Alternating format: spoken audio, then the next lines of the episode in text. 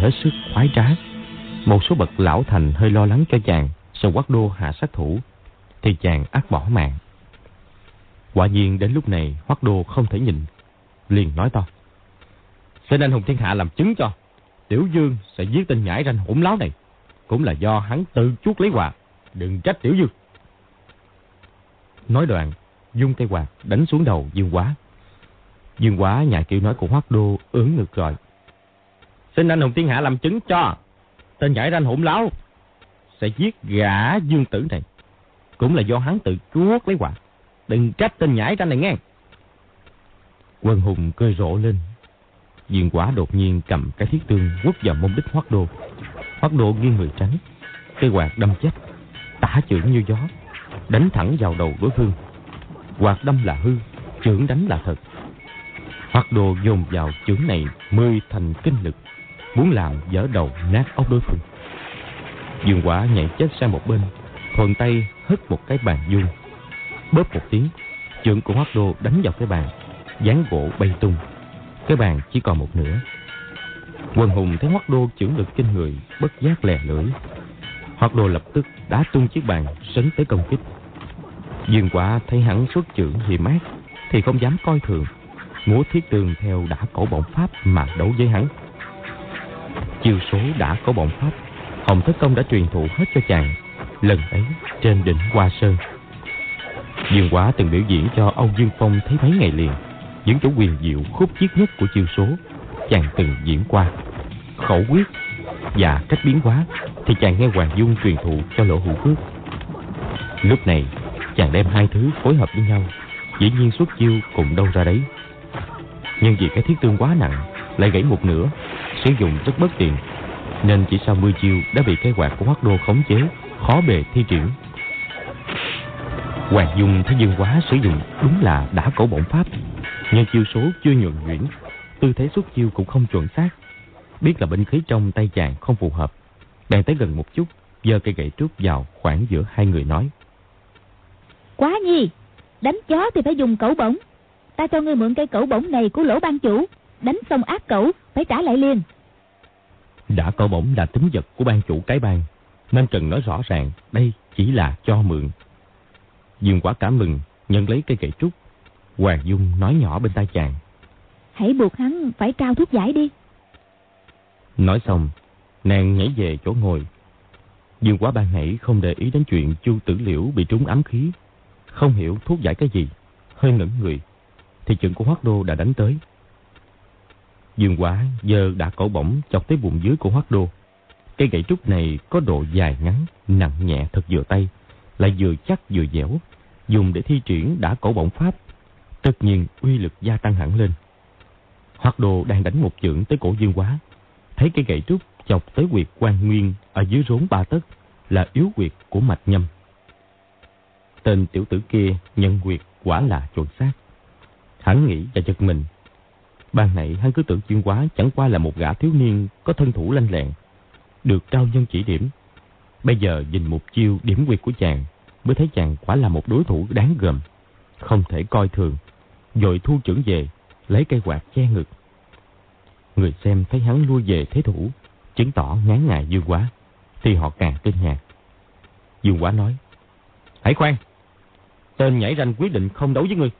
Đã đấu thì phải đánh cược. Hoặc đồ nói, được, người thua sẽ phải đập đầu ba cái, gọi ta là Gia Gia. Dương quả là dở trò chơi đánh lừa của trẻ con Giang Nam. Giả giờ nghe chưa rõ nói. Gọi thế nào? Trò chơi này bất ngờ, đối phương rất dễ bị lừa. Quắc đô sống ở Mông Cổ, thường ngày giao tiếp toàn với những người chất phát, thực thà. Làm sao hiểu nổi trò ma mảnh của trẻ con Giang Nam? Liền trả lời luôn.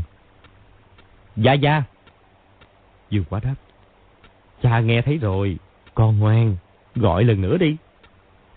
Mọi người cười phá lên, Hoác đồ biết mình mắc lừa, nghiến răng. Cây quạt, tay phải, tay trái trung trưởng tấn công tới tấp như cuồng phong bào vũ. Dương quả vừa chống đỡ vừa nói, nếu ngươi thua thì phải đưa thuốc giải cho ta. Hoác đồ dần nói, ta mà thua ngươi hả? Đừng có nằm mơ, tên súc sinh. Dương quả dơ cây bổng quát. Ai chửi là tên súc sinh? Hoác đồ suýt nữa lại bị mắc lừa, mới mà sực nhớ nuốt luôn chữ ta chửi vào bụng.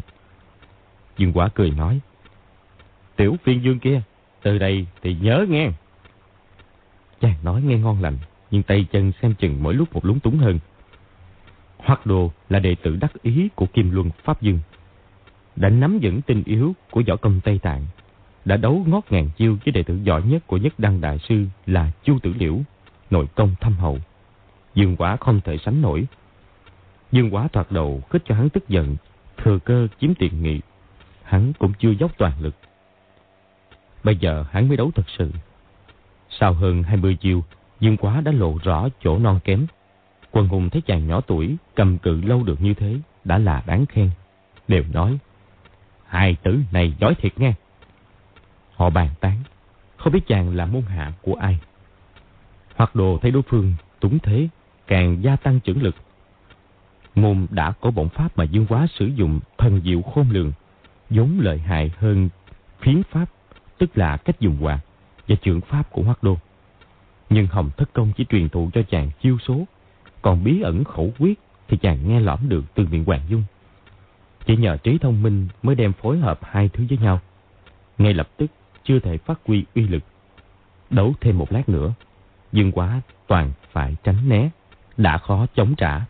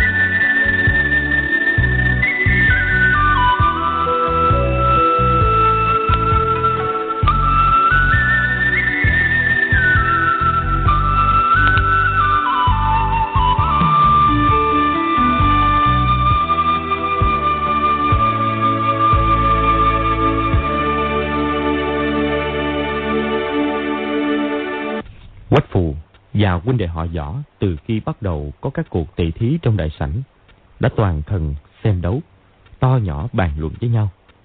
Đến lúc Dương Quá tiến ra đồng thủ, cả ba quả thật bị bất ngờ. Huynh đệ họ võ bảo Dương Quá ngu xuẩn cuồng vọng, từ chút lấy tai họa. Quách phù cãi lại, khen Dương Quá dũng cảm cơ mẫn. Huynh đệ họ võ nghe nàng nói thế, thì trong lòng chua xót Lúc họ mới thấy tiểu long nữ đến thần thái thân mật với Dương Quá, thì cả hai cảm thấy nhẹ cả người. Đến khi nghe Dương Quá bảo tiểu long nữ là sư phụ, chưa biết thật hay giả, thì cả hai lại thấy lòng nặng trĩu. Giờ đây thấy Dương Quá bị hoác đô dùng vào thế chân tay luống cuốn. Huynh đệ họ võ tự biết không nên mong cho cái địch chiến thắng. Người đằng mình đại bại. Nhưng trong thâm tâm, và cứ mong Dương Quá thảm bại thì hơn. Với tâm trạng ấy, huynh đệ họ võ cứ lúc thì mừng, cứ lúc thì lo, thay đổi xoành xoạch. Quách phù đối với Dương Quá tuy không có hảo cảm, song cũng không ghét bỏ, vốn coi chàng là kẻ bất tài vô dụng, chẳng đáng lưu tâm. Nghe phụ thân muốn gả nàng cho Dương Quá, tuy bực tức, nhưng tin rằng việc ấy quyết không thành sự thật, nên cũng không lo lắm. Bây giờ thấy chàng võ công cao cường, nàng cũng chỉ kinh ngạc mà thôi. Nhìn chàng lâm vào tình thế nguy hiểm, không khỏi lo lắng cho chàng. Dừng qua biết cứ đấu kiểu này, nội trong 10 chiêu nữa sẽ bị đối phương đánh gục. Nhát thấy tiểu long nữ tuy vẫn ngồi ở chân cột, nhưng đã không tựa lưng vào cột, vẻ mặt chăm chú, sẵn sàng bật dậy tiếp cứu. Chàng chợt nảy ra một kế. Đột nhiên quật ngang cây bổng, phi thân chết qua bên chân tiểu long nữ. Hoặc đồ quát, người chảy đằng trời. Hắn lập tức đuổi theo. Tiểu Long Nữ hơi nâng hai chân lên, mũi chân trái chọc vào quyệt côn luân ở bên trên mắt cá chân phải của Hoắc Đô. Mũi chân phải thì chọc vào quyệt dũng tuyền ở lòng bàn chân trái. Phải nói là Hoắc Đô võ công rất tinh cường, thoáng nhìn đã biết, biến quá mau lẹ. Tiểu Long Nữ vừa nhấc hai chân lên, nhiều người không để ý. song Hoắc Đô đã biết là thiếu nữ này dùng chiêu số lợi hại trợ giúp cho Dương Quá. Hắn dội sử chiêu uyên ương liên hoàn thoái. Hai chân liên tiếp đạp nhứ trong không trung mới tránh được đòn điểm quyệt lai vô ảnh khứ vô tung của nàng. Dương quả giọt qua bên chân tiểu long nữ. Đoán sự việc tiếp theo sẽ như thế. Không để Quắc Đô đặt chân xuống đất, đã quất cây bổng lại phía sau lưng mình. Quắc Đô dùng cái quạt đè gạt cây bổng, mượn sức bay người chết ra ngoài, xa hẳn chỗ tiểu long nữ. Bất giác nhìn nàng, nghĩ thầm. Trùng Nguyên quả nhiên lắm nhân tài. Đôi thiếu niên nam nữ này mới mười mấy thôi, mà đã tài ba như vậy. Dương quả được lợi một chiêu, thừa thế dùng bổng pháp tấn công mạnh. Quát đồ phải dốc toàn lực chống đỡ. Nhưng chỉ vài chiêu sau thì Dương quá không thể công kích được nữa. Bị quát đô phản kích, lại lâm vào thế bí. Người xem không hiểu bổng pháp thì thôi, chứ Hoàng Dung thì luôn miệng thốt lên tiếc rẻ. Cuối cùng nàng không nhận được liền nhắc. Bổng hồi lượt địa, thi diệu thủ, quanh đá sông ngao, mạc hồi đầu. Đó chính là quyết khiếu đã cổ bổng pháp. Dương quá tuy biết chiêu số cao quyết, song chưa biết chiêu này sử dụng lúc nào. Nghe Hoàng Dung nhắc liền dơ cây bổng đâm thẳng không thu về. Đòn bổng pháp này thế rất cổ quái. Dương quả tuy sử dụng, song chưa biết công hiệu của nó ra sao. Ai dè cây bổng đánh ra đúng lúc cây quạt của đối phương đâm chết tới. Hoắc Đô chưa sử xong chiêu đó, đã biết nguy rồi, rồi nhảy lên cao né tránh. Hoàng Dung lại nói, Cẩu cấp khiêu tường như hà đá, khoái kích cẩu đôn, phách cẩu dĩ. Lộ bổng pháp này truyền đời trong cái bang. Người ngoài nghe cứ tưởng Hoàng Dung xuất ngôn chế giễu kẻ địch là chó. Không biết rằng nàng đang mất nước cho Dương Quá. Đã cổ bổng pháp vốn chỉ ban chủ cái bang mới được truyền thụ. Người khác nhất quyết không được biết. Nhưng một là Dương Quá đã tự học được, hai là cuộc tỷ võ này có quan hệ trọng đại. Bên mình phải thắng. Thế nên Hoàng Dung bất chấp sự hạn chế của ban quy, căn cứ tình hình công thủ tiến thoái của hai người mà lên tiếng mách nước cho Dương Quá. Mỗi câu nhắc của Hoàng Dung đều là quyết yếu. Dương Quá lại hết sức thông minh. Sau vài lần đắc thủ, không đợi Hoàng Dung đọc hết câu ca quyết, chỉ nghe vài chữ đầu, chàng đã có thể thi triển đã cổ bồng pháp quả nhiên uy lực mạnh mẽ lạ thường. Hoặc đồ võ công đầy mình mà vẫn bị cây gậy trúc buộc phải di chuyển loạn cả lên, không còn dịp đánh trả. Thấy chỉ vài chiêu nữa, gã dương tử mông cổ võ công cao cường sẽ bị lạc bại.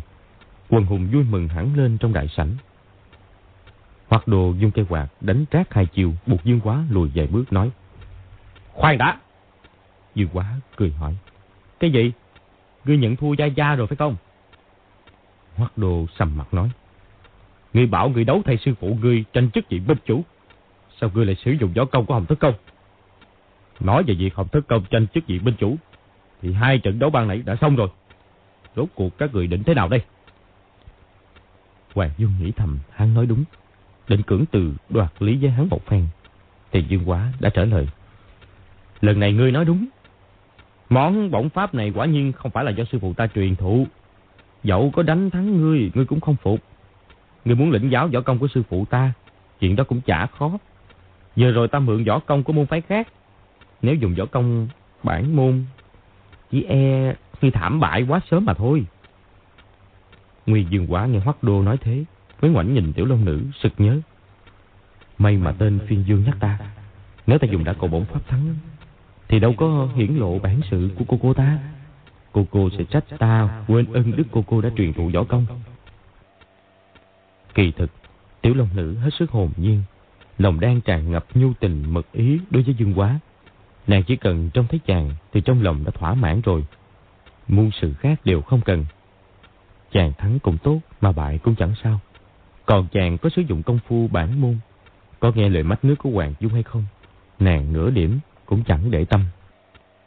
Hoặc đô nghĩ thầm. Nếu người còn sử dụng đã công bổng pháp, ta lấy mạng ngươi đâu có khó gì. Bèn cười khẩy nói. Cứ như vậy đi, ta sẽ lĩnh giáo cao chiêu cho tôn sư truyền thụ. Môn võ công mà Dương Quá cùng luyện với tiểu long nữ nhuần nhuyễn nhất là kiếm pháp. Thế là chàng hướng về phía quần hùng nói. Xin vị tôn trưởng nào đó cho tại hạ mượn một thanh kiếm hai ngàn người trong sảnh, có tới ba trăm người có bội kiếm. Nghe Dương Quá nói vậy, nhiều người đồng thanh đáp ứng, soàn soàn rút kiếm ra. Hách Đại Thông và Tôn Bất Nhị hồi chưa bái Dương Trùng Dương làm sư phụ, đều đã có lòng trung nghĩa. Sao được Dương Trùng Dương trui rèn, cái chí chống Mông Cổ xâm lớn càng sôi sục. Việc Dương Quá từ bỏ với toàn chân, hai người rất phẫn nộ. Nhưng hôm nay thấy chàng dốc sức chống địch, giữ thể diện cho Trung Hoa. Họ liền gác bỏ thành kiến riêng sang một bên. Tôn Bất Nhị là người thấp nhất về võ công trong toàn chân thất tử. Lúc lâm chung, Dương Trùng Dương đem thanh bảo kiếm sắc bén nhất tặng lại. Ngụ ý lấy binh khí lợi hại, bù cho phần khiếm khuyết của võ công. Thấy Dương Quá mượn kiếm đánh địch, Tôn Bất Nhị là người đầu tiên chạy ra. Hai tay giơ ngang một thanh bảo kiếm lấp lánh ánh biếc, đưa cho Dương Quá nói, hãy dùng thanh kiếm này. Dương Quá nhìn thanh kiếm với một vệt thu thủy, biết là nó lợi hại vô cùng. Dùng để đấu với Hoắc Đô nhất định chàng sẽ chiếm không ít lợi thế. Dương nhìn bộ đạo bào trên người tôi Bất Nhị, liền nhớ ngay cảnh chàng bị vũ nhục hồi ở cung trùng dương. Lại nhớ lúc Tôn bà bà phải chết dưới chưởng của Hách Đại Thông. Thì chàng bèn ngoảnh mặt đi, nhận một thanh kiếm sắc nặng nề màu đen, hơi hoang gỉ của một đệ tử cái bang, nói Xin mượn đại ca thanh kiếm này. Để Tôn Bất Nhị đứng lẫn tại chỗ, tiếng thoái lưỡng nan. Lão đạo cô tuy xuất gia tu luyện, rốt cuộc tính nóng vẫn còn. Mình có thiện chí cho mượn thanh bảo kiếm. Gã thiếu niên này lại dám vô lễ như thế. Thì không khỏi cả giận. Đã định mở miệng mắng nhiếc. Xong nghĩ đại địch ở trước mặt. Chẳng nên hơn thua. Bèn cố nén giận trở về chỗ ngồi. Cũng tại dương quá tính nết quá cương ngạnh. Yêu ghét quá rõ ràng.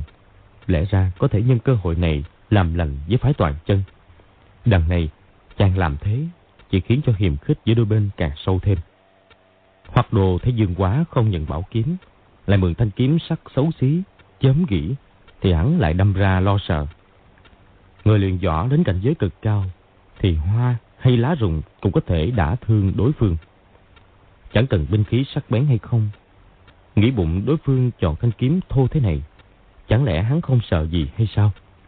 Bèn xòe quạt định mở miệng khai chiến.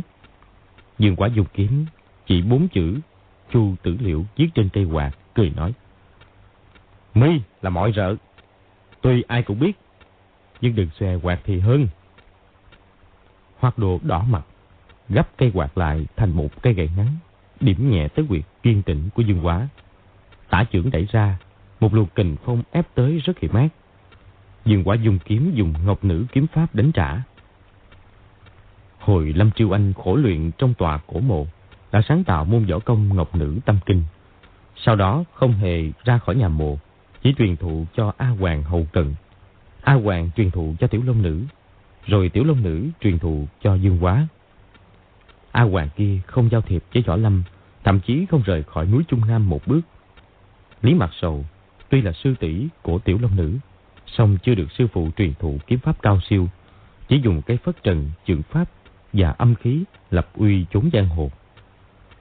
Lúc này Dương Quá sử dụng kiếm pháp phái cổ mộ, cao thủ các môn phái tề tựu trong đại sảnh, trừ tiểu long nữ ra, chẳng một ai nhận biết. Người sáng tạo phái võ công này, cố nhiên là nữ, đệ tử hai đời tiếp theo cũng đều là nữ, không tránh khỏi thừa khinh nhu mà thiếu uy mãnh. Chiêu thức mà tiểu long nữ truyền thụ cho Dương Quá đều mang vài phần phong thái ẻo lả. Dương Quá sau khi luyện ngừng nguyễn tự nhiên loại trừ thần thái nữ nhân, biến nó thành linh động ứng chuyển. Khinh công phái cổ mộ là vô địch thời nay. Lúc này chỉ thấy Dương Quá lướt đi trong sảnh. Chiêu này chưa dứt, chiêu sau đã tới. Thoạt xuất kiếm chiêu thì thân mình còn ở bên trái. Cuối chiêu, thân mình đã lách sang bên phải. Kiếm với người, tưởng một mà hai. Ngỡ hai mà một. Chàng mới sử mươi chiêu phong kiếm pháp này quân hùng ai nấy cùng thán phục. Công phu sử dụng cây quạt của Hoắc Đô vốn cũng là một tuyệt kỹ võ lâm, ra đòn điểm quyệt, đâm, quét, chém chặt, cũng là lấy sự khinh nhu thủ thắng. Nhưng bây giờ gặp phải khinh công tuyệt đỉnh vô song của phái cổ mộ thì không thi triển được. Hơn nữa, cây quạt đã bị Chu Tử Liễu đề bốn chữ. Dương Quá nghe vào đó chế giễu. Hoác Đô không muốn xè quạt ra nữa. Thành thử công phu chữ phẩy của cây quạt đã mất tác dụng. Quách phù và huynh đệ họ võ thấy kiếm pháp của Dương Quá tài tình như vậy, cứ trố mắt mà ngắm, không thể nói gì hơn.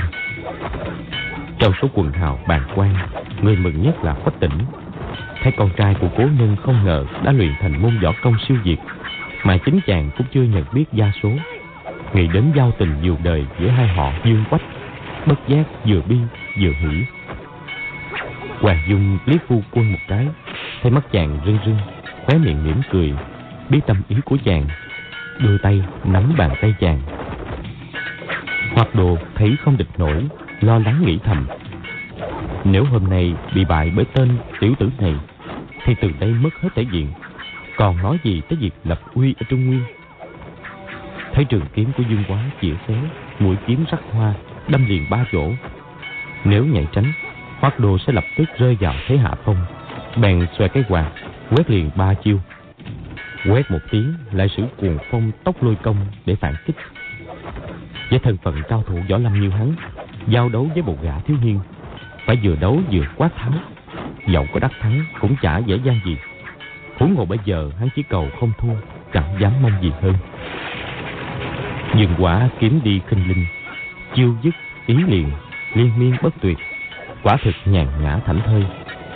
Pho mỹ nữ kiếm pháp này vốn lấy sự khéo léo dịu dàng để thủ thắng, bên cạnh sự hò hét cuồng tẩu của đối phương, càng lộ rõ vẻ ung dung yên dị đàng hoàng của chàng.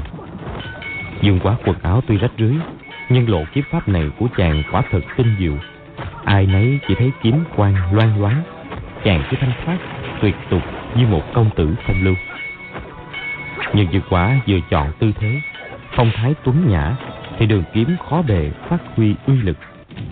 Hoắc đô thê liều mạng, càng đấu càng hung.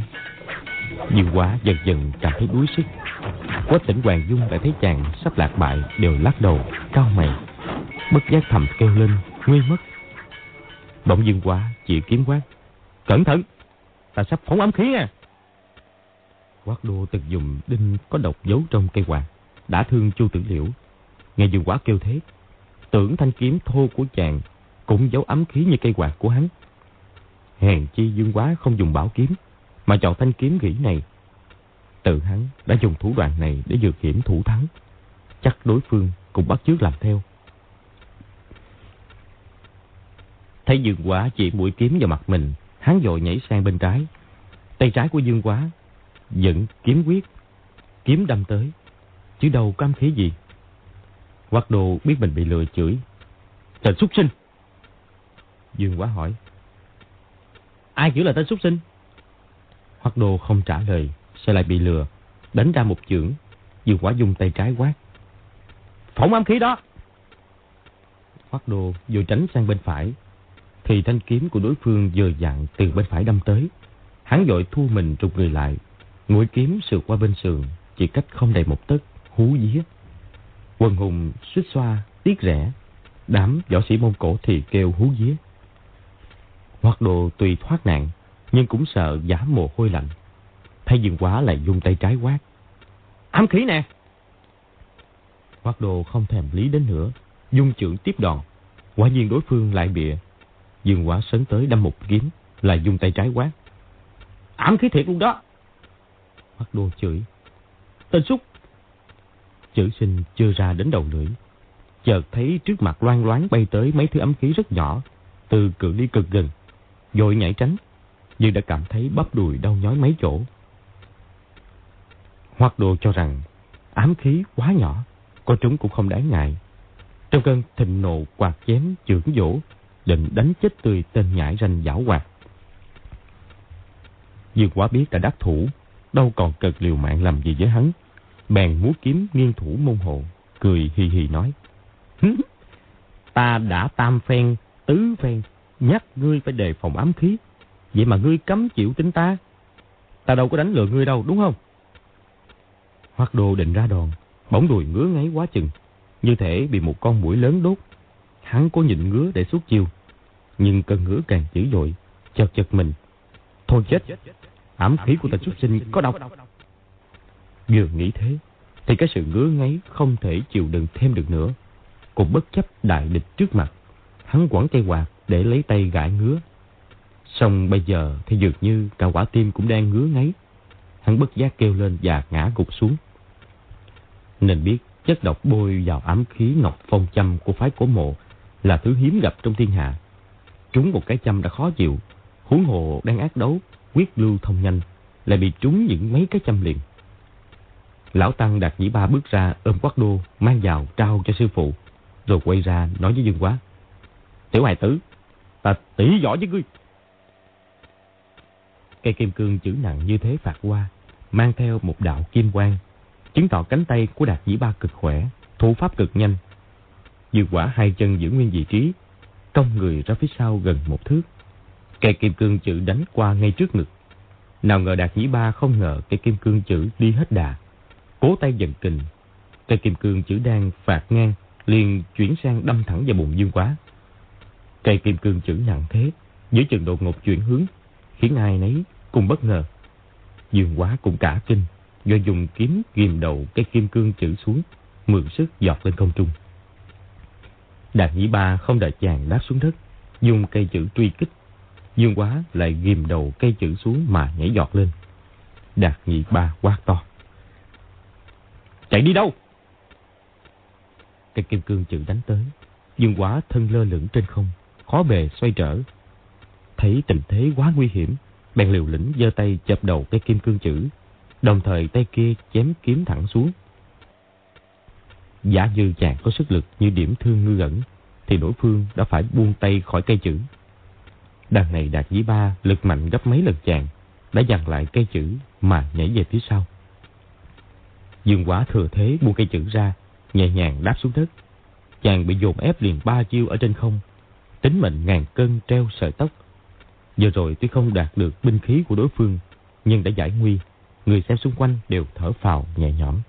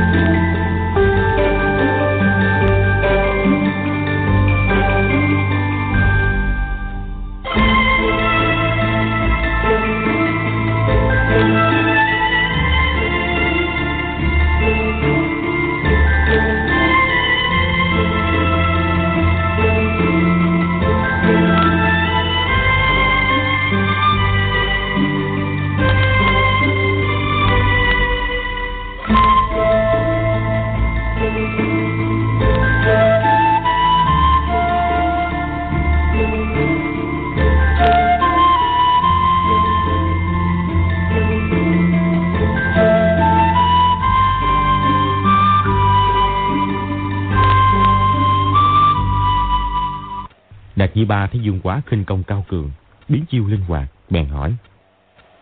Tiểu hài tử công phu rất khá, là ai dạy cho ngươi vậy? Đạt Di Ba nói tiếng tạng, Dương Quá dĩ nhiên chẳng hiểu lấy một chữ.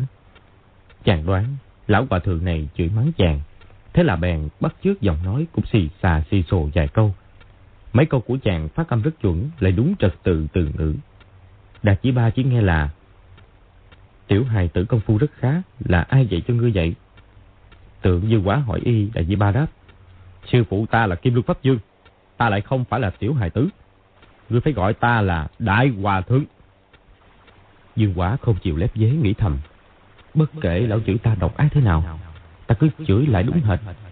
Cái quản đấu khẩu lão đừng hòng thắng ta. Lão dùng tiếng tạng nhiếc ta là heo là chó, thì ta cũng nhiếc lại lão hệt như vậy. Đợi đạt dĩ ba nói xong, chàng bắt chước nhài lại y hệt. Sư phụ ta là Kim Luân Pháp Dương. Ta lại không phải là tiểu hài tử. Ngươi phải gọi ta là Đại Hòa Thượng. Đạt Nhĩ Ba lấy làm lạ Nhân đầu nhìn bên trái, Lại nhìn bên phải nghĩ thầm. Ngươi hiển nhiên là tiểu hài tử, Đâu phải là Đại Hòa Thượng. Sư phụ của ngươi sao lại là Kim Luân Pháp Dương? Bèn nói, Ta là đệ tử đời thứ nhất của Kim Luân Pháp Dương. Ngươi là đệ tử đời thứ mấy? Dương Quá cũng nói, Ta là đệ tử đời thứ nhất của Kim Luân Pháp Dương. Ngươi là đệ tử đệ thứ mấy? Đạo Lạc Ma ở Tây Tạng xưa nay có thuyết luân hồi truyền kiếp. thầy bấy giờ Đạt Lai Lạc Ma và Ban Thiền chưa bắt đầu kiếp sau. Nhưng chuyện người ta sau khi chết sẽ đầu thai tái sinh thì đã được mọi người theo đạo Lạc Ma tin chắc như đinh đóng cột. Kim Luân Pháp Dương thời trẻ có thu nhận một đại đệ tử. Đệ tử ấy chưa đến 20 tuổi đã chết. Đạt Nhĩ Ba và Hoắc Đô đều không biết mặt người đó, chỉ biết từng có một người như vậy. Trong đám môn hạ của Kim Luân Pháp Dương, Đạt Nhĩ Ba là đệ tử thứ hai, Hoắc Đô là đệ tử thứ ba. Bây giờ Đạt Nhĩ Ba nghe mấy câu đối đáp vừa rồi, cứ ngỡ Dương Quá đúng là đại sư huynh đã đầu thai sang kiếp này.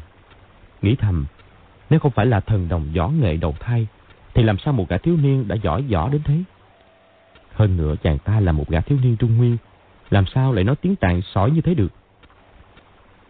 Đạt Dĩ Ba chăm chú nhìn Dương Quá một lát, càng nhìn càng thấy giống. Bèn đặt cây kim cương chữ xuống đất, chắp tay giả Dương Quá nói.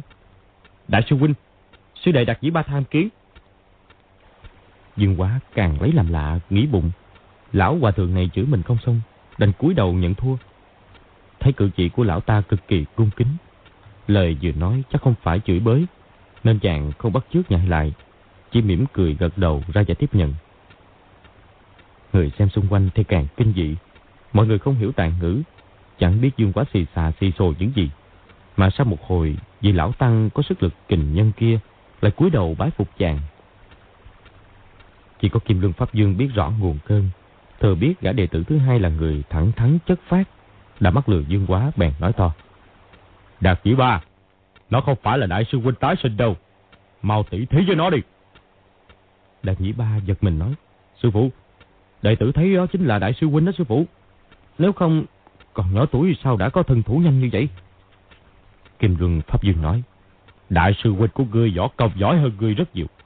Đứa bé này thì còn thua xa ngươi. Là chỉ ba cứ lắc đầu chưa tin. Kim Luân Pháp Dương biết y tính quá thẳng thắn. Nhất thời chưa hiểu ngay, bèn nói. Ngươi chưa tin, cứ đấu thử với đó một lát thì sẽ biết ngay. Đạt Dĩ Ba luôn coi lời sư phụ như thần thánh. Nếu sư phụ đã bảo Dương Quá không phải là đại sư huynh tái sinh, thì quá nữa không phải là đại sư huynh. Nhưng chàng ta mới thí tuổi đầu, đã có võ công cao minh như thế, lại tự xưng là đại sư huynh của y, thì thật là khó mà không tin. Thôi thì dân lời sư phụ, đấu thử với chàng ta già chiêu, xem công phu đích thực của chàng ta xem ai thắng ai bại, sẽ biết ngay thật giả. Thế là y ôm quyền nói với Dương Quá. Được, ta sẽ tỉ thí võ công với ngươi. Là thật hay giả, dựa vào thắng bại mà định. Dương Quá thấy y xì xà xì xồ mấy câu, thần sắc rất cung kính. Bèn bắt chước nhại lại y như thế với y. Được, ta sẽ tỉ thí võ công với ngươi. Là thật hay giả, dựa vào thắng bại mà định. Đạt dĩ ba nghe vậy, trong lòng run sợ nghĩ thầm. Sư phụ bảo võ công của đại sư huynh cao hơn ta rất nhiều. Tất nhiên là ta không địch nổi rồi. Dương quả thấy vẻ mặt sợ hãi của Đạt Nhĩ Ba nghĩ thầm. Mình phải dọa thêm, cho lão ta sợ mà lùi mới được. Bèn nói to. Người có năm tên đệ tử, gọi là tạng biên ngũ sứ. Ít ngày trước đây trên đỉnh Qua Sơn dám vô lễ với ta. Đã bị ta phế bỏ võ công. Năm tên đó vẫn còn sống cả chứ. Dương quả nói bằng tiếng Hán. Đạt Nhĩ Ba dĩ nhiên không hiểu, bèn nhờ một võ sĩ đi cùng dịch lại. Nghe xong, Đạt Nhĩ Ba cả kinh thất sắc. Tạng biên ngủ xuống, làm vật đệm cho hai đại cao thủ Hồng Thất Công và Âu Dương Phong giáp kích. Gân mạch toàn thân đều bị phế, trở về chỉ còn ú ớt, nói không ra lời. Đạt Nhĩ Ba xem thương thế của tạng biên ngủ xuống. Nghĩ ngay Kim Luân Pháp Dương cũng không thể có công lực tài tình như vậy. Đánh hỏng bát mạch của cả năm người mà vẫn bảo toàn tính mạng cho họ. Hạ thủ như thế thật là quỷ quái thần thông, thông thiên triệt địa. Bây giờ nghe Dương Quá nói, càng kinh hãi. Quay nhìn Kim Luân Pháp Dương, chỉ thấy sư phụ vẻ mặt tức giận, thì không thể không đồng thủ với Dương Quá, đành nói. Xin hãy thủ hạ lưu tình. Dương Quá bắt trước y cũng nhại lại. Xin hãy thủ hạ lưu tình. Quách phù thấy hai người cứ nói tiếng tàn với nhau mãi, bèn lại bên cạnh Hoàng Dung hỏi. Mẹ ơi, họ nói gì vậy mẹ? Hoàng Dung sớm đã nhận biết Dương Quá chỉ ngại theo y hệt. Vậy mà Đạt Dĩ Ba lại chấp tay mà giái thì cũng chưa hiểu gì sao. Nghe nữ nhi hỏi, chị đáp. Ừ, Dương Gia ca ca nói giỡn lão tăng đấy thôi. Lúc này Đạt Dĩ Ba đã dùng cây chữ tấn công Dương Quá. Nghĩ bụng y đã nói rõ trước, đối phương tất có phòng bị. Dương quá thấy Đạt Nhĩ Ba thần thái cung kính, không ngờ y lại đột nhiên xuất thủ. Cây chữ suýt nữa thì đánh trúng người chàng. Chàng vội nhảy lùi né tránh. Dương quá lùi rồi, lập tức sấn tới đâm liền ba nhát kiếm. Đạt Nhĩ Ba vốn sợ hãi, chỉ lo Dương quá theo học sư phụ lâu năm, võ học tài giỏi hơn người, luân hồi tái sinh, càng quỷ quái thần thông, nên chỉ dùng cây chữ che đỡ môn hộ, không dám lơ là chút nào. Sau vài chiêu, Dương Quá nhận thấy Đạt Nhĩ Ba chỉ thủ không công. Tuy chưa hiểu dụng ý, nhưng thừa thế tấn công, đâm đông chém tây, tha hồ thi triển ngọc nữ kiếm pháp. Đấu hơn trăm chiêu, Kim Luân Pháp Dương không nhìn được nửa quát. Đạt Nhĩ Ba, mau phản kích đi, nó không phải là đại sư huynh của ngươi. Võ công của Đạt Nhĩ Ba dĩ nhiên cao hơn hẳn Dương Quá. Chẳng qua y kính sợ trong bụng, nên giảm mất 5 phần. Dương Quá thì thừa cơ toàn lực thi triển. Một người càng lúc càng ứng tâm đắc thủ, một người thì càng lúc càng co về thoái nhượng. Dương Quá tuy chiếm thượng phong, cũng không đã thương y nổi. Đạt Nhĩ Ba lại cứ nở đại sư huynh thủ hạ lưu tình. Kiều Luân Pháp Dương cả dần gần giọng quát. Đại chí Ba, hãy phản kích ngay lập tức. Tiếng quát làm rung chuyển cả đại sảnh. Nghe dán cả tay. Đại chí Ba không dám trái lời sư phụ, rồi dung cây chữ mà cuồng đã cấp công. Đợt tấn công mãnh liệt này buộc Dương Quá liên tiếp né tránh. Những chỗ sơ hở non nớt của chàng cũng dần dần lộ ra. Đạt dị ba thấy kiếm chiêu của Dương Quá hơi chậm lại, bèn phan cây chữ gấp tới. Dương Quá tránh không kịp, chữ kiếm đụng nhau.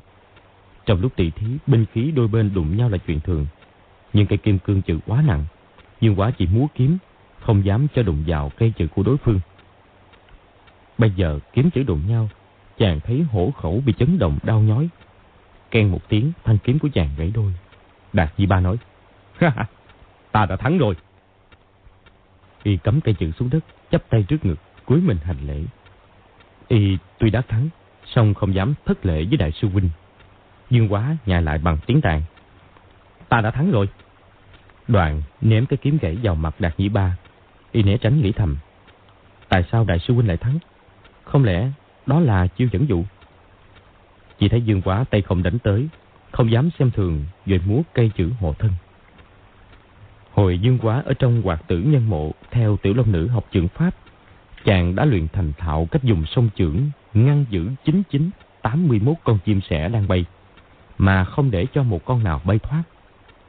Lộ trường Pháp thiên la địa giọng thế ấy là bí quyết độc đáo của Lâm Chiêu Anh.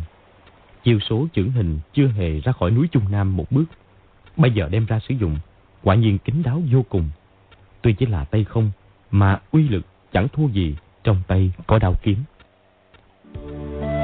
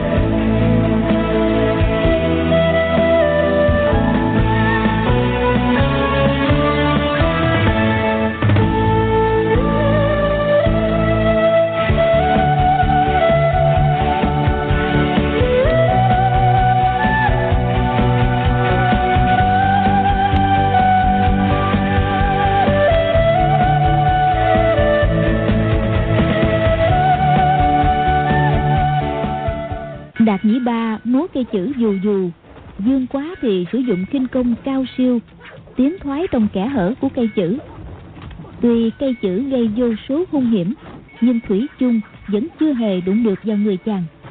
Trong khi chàng không ngừng công kích, cảo, đã phách, cầm nã, kích, thi triển chuyển pháp thiên la địa giọng thế. Lại đấu một trận nữa, Đạt Nhĩ Ba thần lực càng tăng. Dương Quá cũng kinh công càng lúc càng lanh lẹ. Hồi ở tòa cổ mộ, chàng từng nằm trên giường hàng ngọc luyện công. bây giờ công phu tu luyện mấy năm mới hiển lộ hết ra. Tiểu long nữ ngồi bên chân cột, mỉm cười nhìn cuộc đấu. Thấy dương quá cầm cự được lâu như thế, chưa thua. Bèn lấy trong túi ra, đôi bao tay màu trắng, gọi, quá nhi, đón lấy này. Tay phải ném đôi bao tay ra.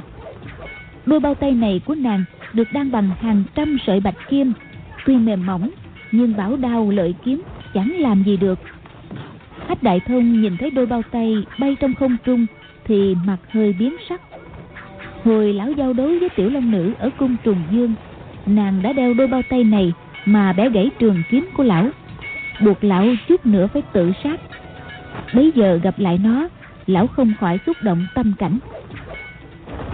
Dương quá đón bắt đôi bao tay, lùi lại một bước, đeo ngay vào tay, bắt đầu sử dụng môn võ công đẹp mắt và kỳ diệu nhất trong võ công phái cổ mộ, là mỹ nữ quyền pháp. Lộ quyền pháp này chàng từng sử dụng dài chiêu, hôm giúp lục vô song cự địch, đánh lui mấy đệ tử cái bang truy đuổi. Mỗi chiêu quyền pháp bắt chước một mỹ nữ thời xưa, do nam tử sử dụng thì có lẽ không được thanh nhã cho lắm. Nhưng dương quá khi luyện tập đã cải biên tư thế, tên gọi từng chiêu vẫn giữ nguyên, nhưng động tác, tay chân thì đã được chàng biến từ ẻo lả ủy mị thành phiêu dật thanh thoát bởi vậy, quần hùng bàn quan càng không thể biết gia số. Chỉ thấy chàng lúc thì múa mai uyển chuyển, lúc thì đứng sững nghiêm nghị, thần thái biến ảo cực kỳ kỳ dị. Nên biết tâm trạng thần thái của nữ nhân thay đổi đã nhiều lại nhanh. Mà các mỹ nữ lừng danh thời đại thì tính cách đều có điểm phi phạm khóc cười, sầu hỉ, càng khó tiên liệu.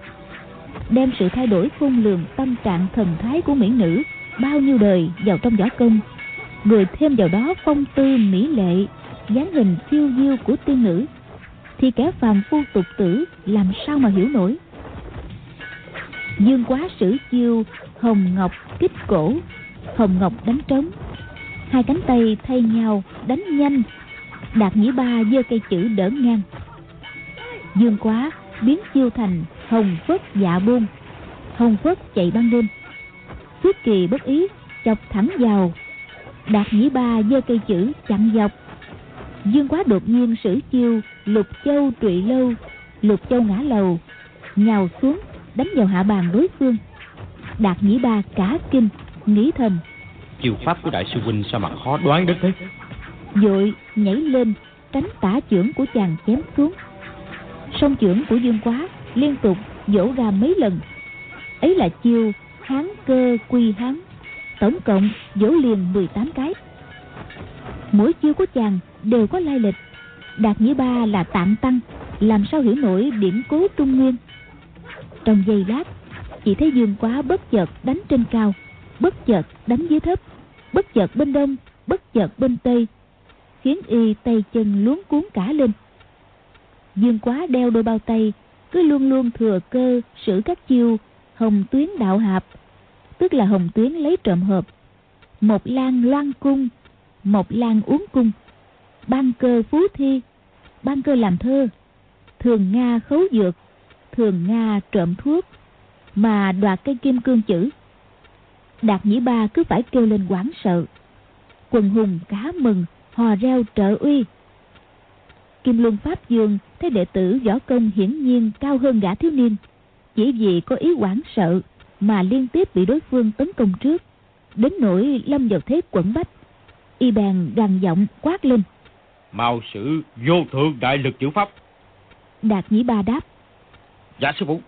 Hai tay nắm chắc cây chữ y bắt đầu múa. Y dùng một tay múa cây chữ đã là thần lực kinh nhân. Bây giờ dùng cả hai tay thêm cả sức của eo lưng tiếng gió ù ù do cây chữ phát ra càng mạnh gấp bội. Vô thượng đại lực chữ pháp không có gì biến hóa, chỉ gồm 8 chiêu phạt ngang 8 chiêu chọc thẳng, tổng cộng hai lần 8 16 chiêu. Nhưng 16 chiêu đó cứ xử đi, xử lại, phạt ngang, chọc thẳng. Buộc dương quá phải tránh thật xa.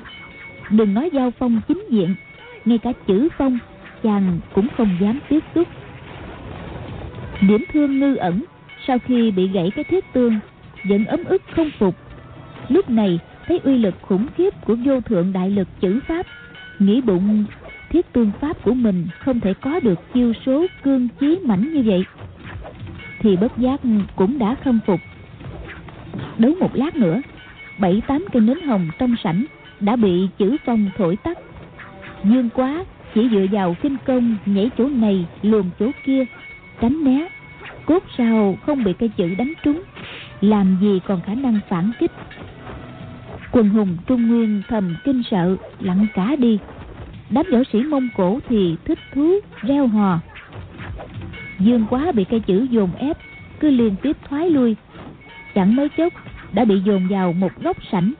Rất muốn biến chiêu, nhưng không thể thi thú gì được cả lộ vô thượng đại lực chữ pháp này có mang ba phần điên khùng. Đạt nhĩ ba giờ đã phát cuồng đã quên biến trước mặt là đại sư huynh tái sinh.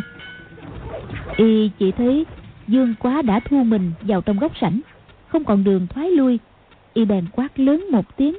Người chết đi!